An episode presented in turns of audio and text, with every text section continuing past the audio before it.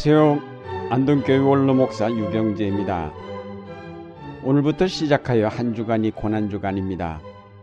이 주간에 예수님은 예루살렘에서 체포되어 간단한 재판을 받고 십자가에 처형되셨습니다. 이 주간에 예수님은 고난을 당하시기 전에 예루살렘 입성을 통하여 자신의 왕 되심을 보여주셨습니다. 오늘 우리가 생각하고자 하는 것은 바로 그의 왕 되심, 즉 메시아로서의 그의 모습을 살펴보고자 합니다. 예수님은 자기 자신을 가리킬 때 자주 인자라는 표현을 사용하셨습니다. 하나님의 아들이 사람의 몸을 입고 이 땅에 오셔서 사람의 아들 되심을 나타내는 표현입니다. 그러므로 이 인자라는 표현 속에는 하나님의 아들의 낮아지심과 고난이 포함되어 있습니다.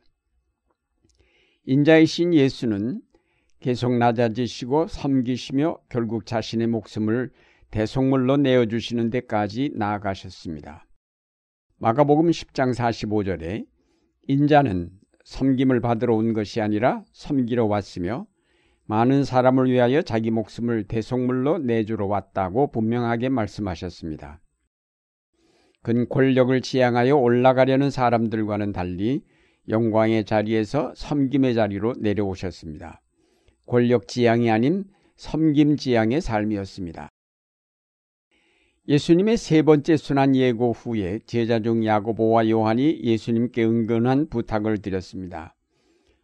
주께서 영광을 받으실 때에 하나는 선생님의 오른쪽에 하나는 왼쪽에 앉게 하여 주십시오. 이 얘기를 들은 다른 제자들이 분개하였다고 하였습니다. 이 제자들은 바로 모든 인간의 보편적인 욕구를 대변하고 있습니다. 사람들은 누구나 높아지려 하고 명성을 얻으려 하며 섬김을 받으려 합니다. 사람들은 결국 하나님이 계신 하늘에까지 오르려 합니다.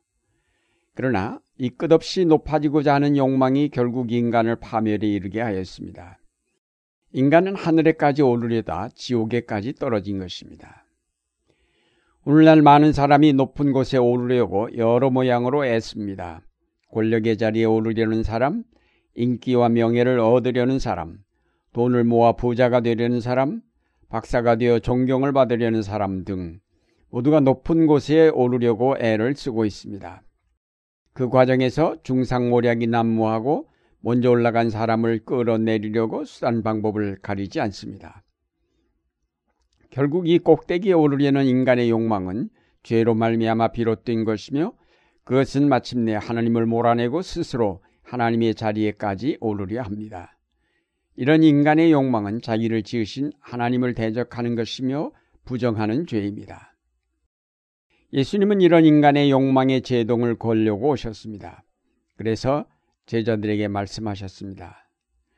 너희가 아는 대로 민족들을 다스린다고 자처하는 사람들은 그들을 마구 내리누르고 고관들은 세도를 부린다. 그러나 너희끼리는 그렇게 해서는 안 된다. 너희 가운데 누구든지 위대하게 되고자 하는 사람은 너희를 섬기는 사람이 되어야 하고 너희 가운데서 누구든지 으뜸이 되고자 하는 사람은 모든 사람의 종이 되어야 한다. 예수님은 높아지려는 사람들과는 달리 낮아지시고 섬기려고 이 땅에 오셨으며 결국 자기 목숨을 대속물로 내어주시기까지 하셨습니다. 오늘날 그리스도의 몸인 교회는 바로 권력 지향적인 세계에서 낮아져 섬김을 실현하므로 여기에 하나님의 나라를 세워야 할 책임이 있습니다. 교회는 그리스도의 본을 따라 낮은 곳을 향하여 내려가야 할 것입니다. 모두가 높아지려는 세계에서는 전쟁과 파멸만이 있을 뿐이지만 낮은 곳으로 내려가는 세계에서는 평화와 사랑과 생명이 움트게 됩니다. 거기에 하나님의 나라가 이루어지게 됩니다. 그러므로 교회는 철저하게 낮은 곳을 향하여 내려가야 하며 섬김과 희생을 그 본분으로 삼아야 할 것입니다. 예수님은 이 땅에 섬기러 오셨기 때문에 그에게 두려운 존재나 아쉬운 존재는 아무것도 없었습니다. 세상 사람들은 모두가 바라는 것들이 있기 때문에 눈치를 보아야 하고 두루두루 잘 살펴야 합니다. 그래서 두려운 존재도 많고 눈치 보아야 할 사람도 많습니다. 그러나 예수님은 철저하게 섬기려 오셨기 때문에 그리고 자기의 목숨을 대성물로 내어주려 오셨기에 그는 두려울 것이 아무것도 없었습니다. 예수님은 예루살렘 입성을 통하여 자기가 하나님 나라의 왕 되심을 보여주셨습니다. 그런데다가 예수님은 성전을 깨끗게 하시면서 제사장들의 비위를 건드리셨습니다. 요한복음에서는 그 성전을 헐어버리면 사흘 만에 짓겠다고 말씀하셨습니다. 이는 낡은 성전 종교의 종언을 고하고 새로운 신앙의 출발을 예고하신 것입니다. 예수께서 하도 당당하게 이 모든 일을 행하시니까 당시 종교 지도자들이 오히려 위축되었습니다. 이제까지 누구도 그들의 종교적 권위에 도전한 사람은 없었는데 예수님만은 너무나도 신랄하게 그들의 권위를 비판하셨기에 이들은 당황하지 않을 수 없었습니다. 그래서 예수님에게 무슨 권한으로 이런 일을 하는지를 물었습니다. 예수님은 이에 직접적으로 대답하지는 않으셨습니다.